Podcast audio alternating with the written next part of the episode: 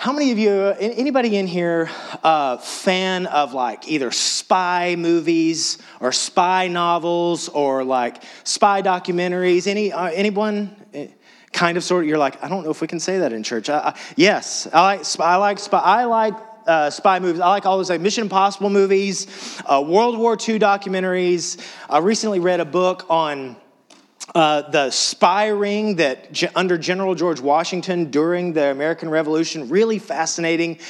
The reason we like these, so there's a reason we like these stories. We like spy stories or spy novels, or many of us do, because it is this unrelenting search for the truth.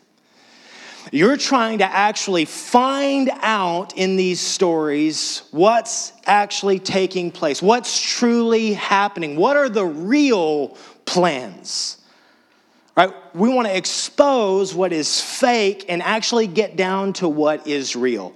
That's what I want to try to do this morning. And ultimately, what God wants to do in the hearts of every one of us is get down to what's actually real, what's actually true. The temptation for every person this morning, myself included, each one of us, is to believe lies all the time. The constancy of the enemy seeding lies to throw us off of what a true real, meaningful, powerful walk with Jesus actually could be.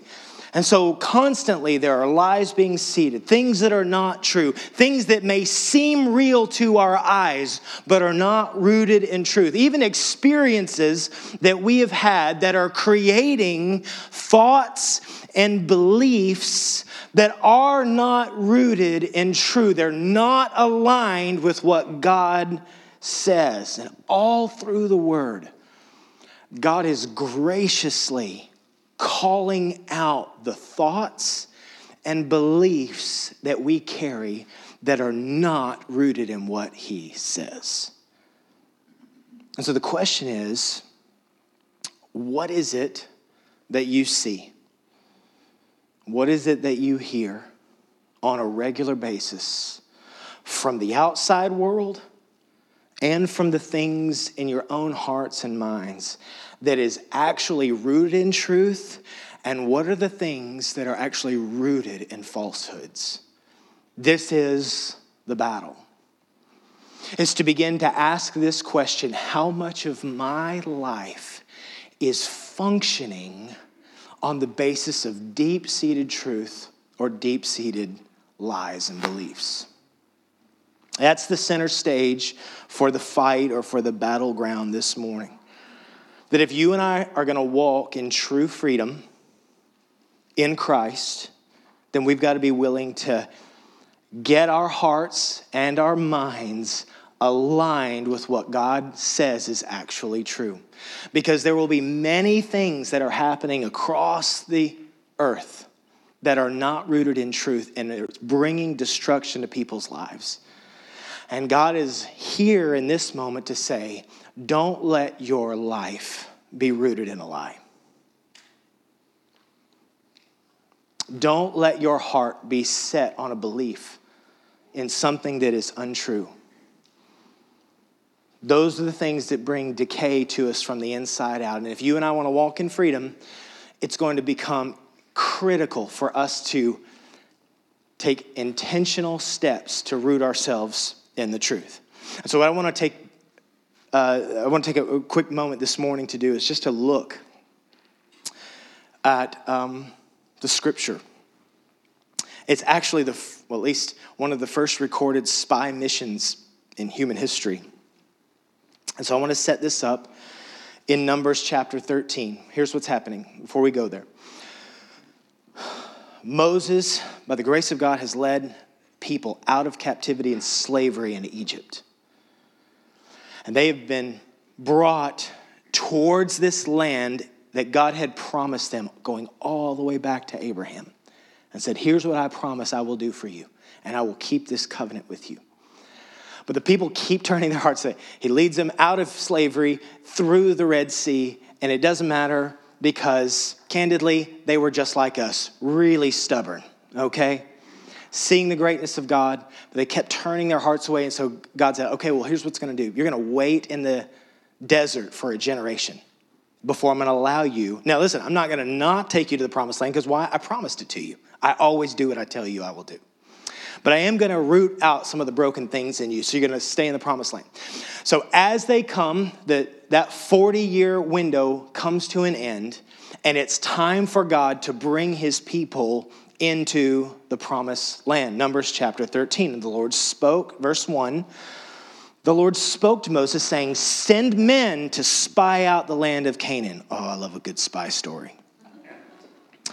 Send men to spy out the land of Canaan, which I am giving to the people of Israel. From each tribe of their fathers you shall send a man, each one a chief among them. So, 12 tribes of Israel, 12 men going into to spy out and to see this promised land, to take a look at it. Numbers, so we're going to jump down, we'll have fast forward through the story. Verse 25 At the end of the 40 days, these spies returned from spying out the land. They came to Moses and Aaron, to all the congregation of all the people of Israel in the wilderness at Paran and Kadesh. They brought back word to them and to all the congregation and showed them the fruit of the land. And they told him, We came to the land which you sent, uh, which you sent us. It flows with milk and honey, and this is its fruit. However, the people who dwell in the land are strong, and the cities are fortified and very large. And besides, we saw the descend- descendants of Anak there. And the Amalekites dwell in the land of the Negeb, and the Hittites and the Jebusites and the Amorites dwell in the hill country, and the Canaanites dwell by the sea and along the Jordan. Verse 30 But Caleb quoted, quieted the people before Moses and said, Let us go up at once and occupy it, for we are uh, well able to overcome it. The men who had gone up with him said, We are not able to go up against the people, for they are stronger than we are. They brought to the people of Israel a bad report of the land that they had spied out, saying, The land through which we have gone to spy it out is a land that devours its inhabitants, and all the people that we saw in it are of great height. Jump down with me to Numbers 14. Numbers 14, verse 5. By the way, it just it's more grumbling and complaining. Verse 5, Numbers 14, 5. Then Moses and Aaron fell on their faces before all the assembly of the congregation of the people of Israel. And Joshua, the son of Nun, and Caleb, the son of uh, Jephunneh, uh, who were uh, among those who had spied out the land, tore their clothes and said to all the congregation of the people of Israel, The land which we passed through uh, to spy it out. It is exceedingly good land. If the Lord delights in us, he will bring us into this land and give it to us, a land that flows with milk and honey. Only do not rebel against the Lord and do not fear the people of the land, for they are bread for us. Their protection is removed from them, and the Lord is with us. Do not fear them. What a powerful report. By the way, then right after that, all the other people say, well, let's kill Joshua and Caleb. Stone them. That's what they said. It's the most amazing, one of the most amazing stories here. 12 men go in. They're looking at what has been promised to them. 10 come back and go, Yeah, it's amazing all 12 of us agree this is incredible. God has beautiful, powerful promises for us. He's going to do what He said He would do. But it's way, way, way too hard. There's no possible way. And two, say not only is it what God promised us, but He's going to do it. He's going to take us right through it. Not afraid of the giants in the land. That's all right. There's giants. They're too strong, too many fortifications. It's a death trap. We don't want any of it. I grumble and complain and literally say, they literally say, we want to go back to Egypt.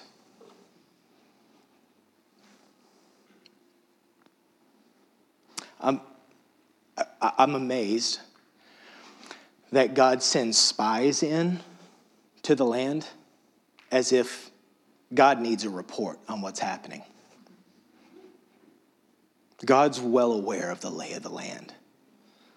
Why is God inviting 12 men to go spy out the land? Why is he inviting these people to go see what God had promised to them? God is ready to deal with the area of what they see and what they believe.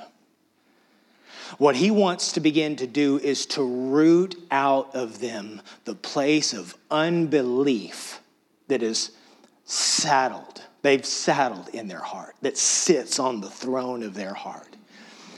Meaning, both groups, the 10 and the 2, can look and go, hey, there's something amazing that God has for us. But one says, no, here's the truth. There's no possible way that we're ever going to be able to overcome.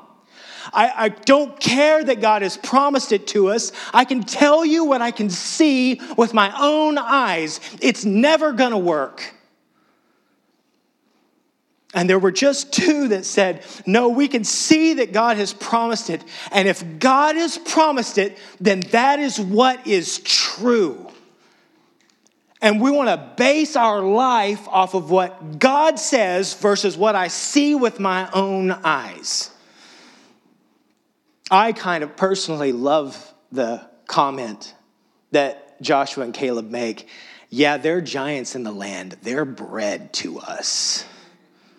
That's kind of sweet. This is a spy, somebody needs to make this spy movie. All right. They all do the same thing. Now, I'm just going to jump right in because the easiest thing in the world to do is for us to come before the King of the universe, give our hearts to Him, be, uh, have all of our sin removed off of our lives, be draped in the righteousness of the Son of God, and stand before Him, and then dare to say things like, My marriage is doomed, and I'll never be free, and I'm a fraud and I'm never going to amount to anything. And I'm always going to struggle with this. There are things that are coming out of our mouths that are counter to what God is saying about you and me.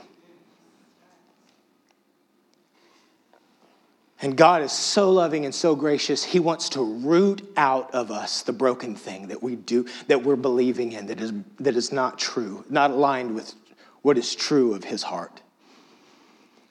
What is it that you and I believe that is not rooted in what God says about you?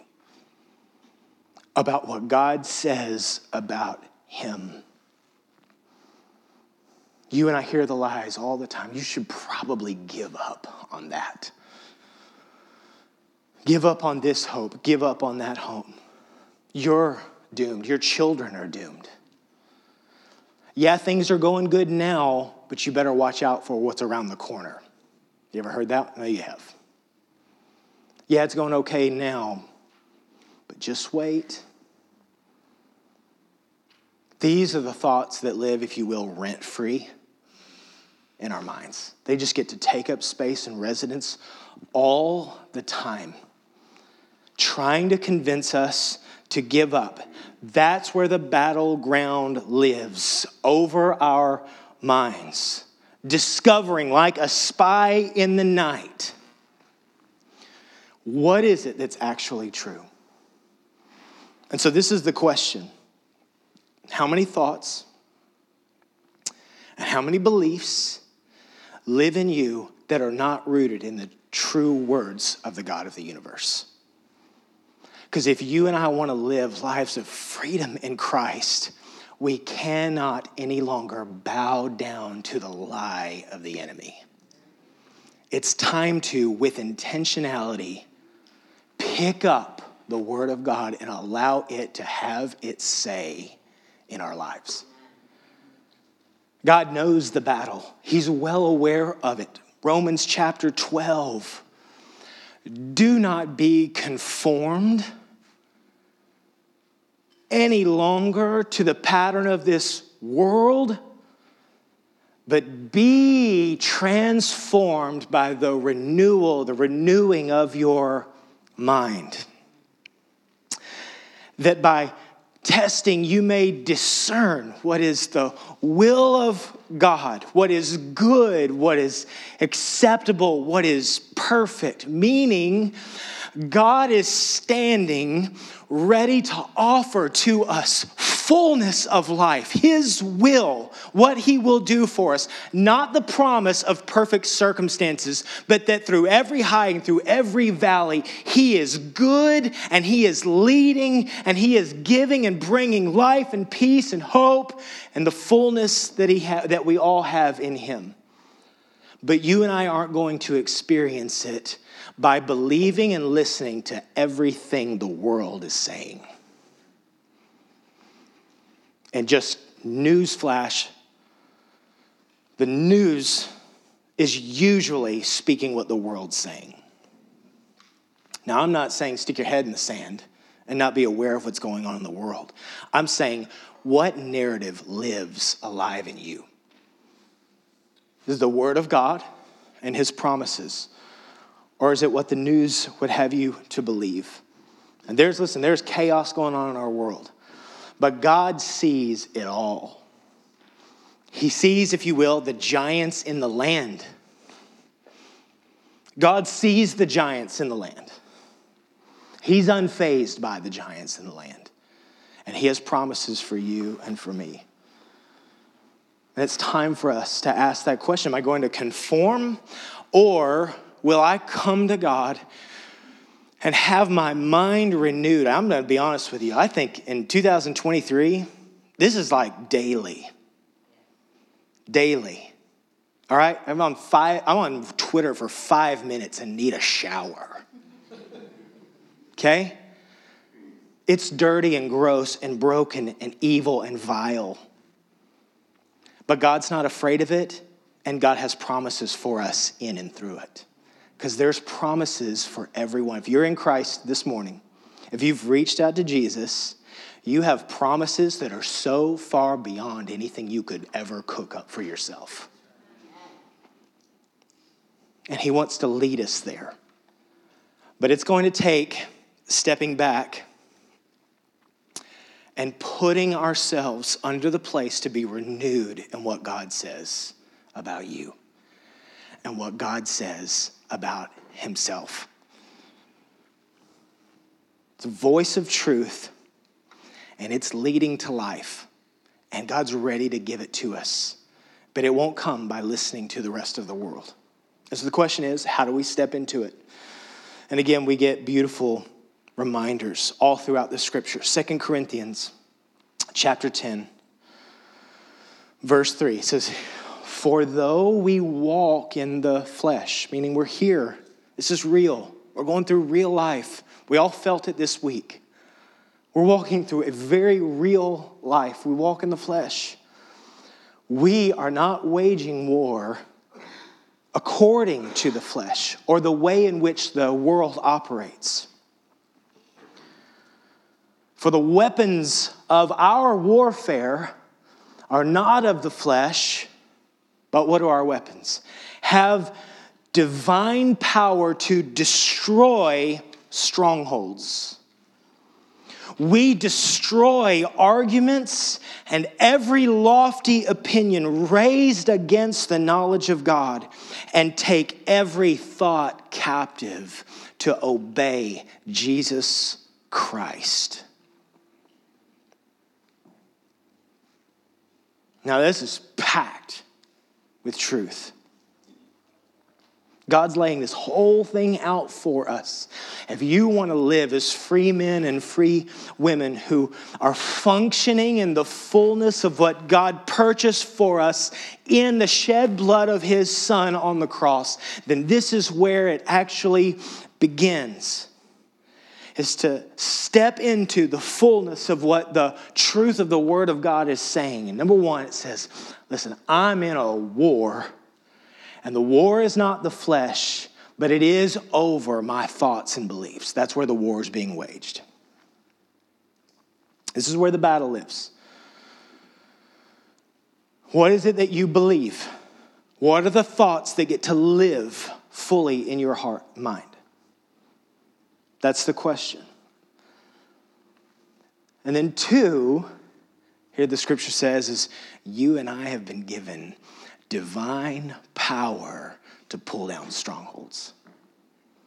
Now, I believe that that scripture would indicate that you and I have power to begin to, dis- to pull down and take down and come against every thought and belief that lives in us. But hear this I believe we get to carry the Spirit of God everywhere else we go, and we are meant to pull down strongholds in this city and in our workplace and over politics and art and all of the other places we would love to see the kingdom of God come.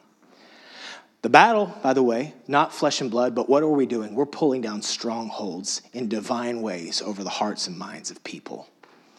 Because when this is all said and done, every government will crumble and every piece of art will vanish. And what will be left are people's hearts and minds. And that's what God wants. I see the chaos of the world. And it's easy to be, by the way, angry against the chaos of the world. You know, I'm starting to start to have compassion for people that are deeply broken and far from God and asking God to change and transform minds and hearts, but it starts with us. Asking God to tear down lies. I have divine power to destroy strongholds. What's a stronghold, by the way? Just a set of thoughts and beliefs that have been given full access to our minds and hearts. So, the stronghold. You want to what, what are the strongholds we're pulling down? The lies that get to live on a regular basis in our minds and hearts. It says we destroy. And then you and I walk in freedom when we begin to intentionally take every thought captive.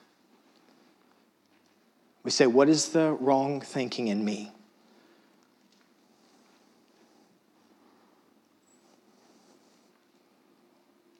What is the wrong thinking in me? What is the thing that I believe? I'll never overcome this. I remember um, uh, when I was in fifth grade, my, I, I, grew up and my parents had us in private school, sweet school. Loved it, godly Christian school. We did the Pledge of Allegiance to the flag, and then we did the Pledge of Allegiance to the Christian flag, and then I think we did a Pledge of Allegiance to the Bible. I mean, we were all in, okay? And I'm going to just be honest with you. I ruled that school. I mean, I was, I was awesome. I was, I was the tetherball champion, third grade. Just, just being honest with you. That's who your pastor is. Um, but my, my parents, I mean, they, they, they were amazing, but they couldn't afford to send us to private school anymore. So I, in fifth grade, I transferred to public school. Public school. So I'm just kidding. I love, I'm with you, public school teachers. Love you. But it was, uh, I was introduced to heavy metal and cussing. It was amazing. And um, my world is upended. But I actually had uh, some memories I f- forgot literally until I was in my mid 30s, driving down a highway with my wife. What happened is I went from my awesome tetherball champion self in my little private school into this public school, and all of a sudden I wasn't the cool kid anymore. And uh, I was a little off because I was the one that didn't know all the things and wasn't cool. And, and I, I remember being like, I, I'm kind of cool, but I'm like second. I'm not in the cool status anymore. And I remember fifth grade, thinking, I'm second rate. I'm just like second tier. I'm not in the cool tier, I'm second. And I'm just gonna be honest with you. I lived years upon years upon years with a deep seated belief that I was second rate. And you know what you do when you think you're second rate? You try to perform the hell out of your life. And you perform you try to show how awesome an athlete you are. and you try to show how cool you are, and all of a sudden you're living an entire life trying to please whoever's first rate, whoever that is. And I believed it until we, I was, we were driving on the loop in Abilene, Texas, which takes like 12 minutes, but we were on the loop. And I was, remember talking with my wife. She was in the driver's seat. And I remember saying that out loud. And she goes, That's an that is an ungodly belief. Is that that's not what God says about you? And I'm like, yeah, that's true. That's not what God says. I've been living a lot of years under this, and we're driving down the highway. I'm like, here, and I'm praying and just renouncing and confessing and repenting of believing my whole life I'm second rate. Game changer. What lives in you that isn't rooted in truth? About you? What lives in you that isn't rooted in truth? About Him? What needs to be pulled down? What thought needs to be taken captive and telling it to obey the Son of God? Because they're likely, it's possible, I'm here to put that on you. But what I have found in 22 years of full time ministry is most of us tend to walk with some really broken beliefs and thoughts that are not rooted in the truth of God's word. And it's stealing our freedom. And we just happen to have a kind king who's waving his arms through his word to say, Do not submit to a yoke of slavery again. Come up and meet with me. I have more to say, but it's time to begin to land the plane. We're going to take communion together. We do this on the first Sunday of every month. It's an important way. And I think, I, honestly, I can't think of a better way to bring the lies and unbelief in our hearts and minds to the Father through the finished work of the cross the blood of Jesus shed for us and the body of Christ broken for us so you and I could be free today. So um, here's what I want to do. Would you guys stand? I'm going to finish.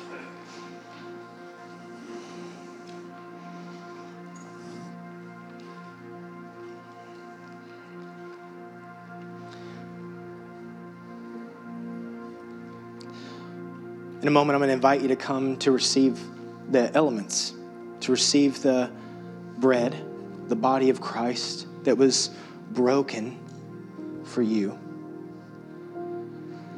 and to receive the cup, which is the blood of Christ that was shed for you, to usher in a new covenant, in a new relationship, to actually usher in our full freedom.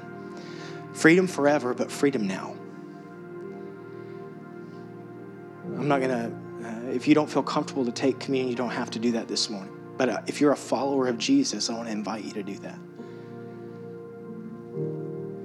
And to remember that he was broken so you don't have to be, and his blood was shed so you could be free. That's the promise given. That's what we will celebrate.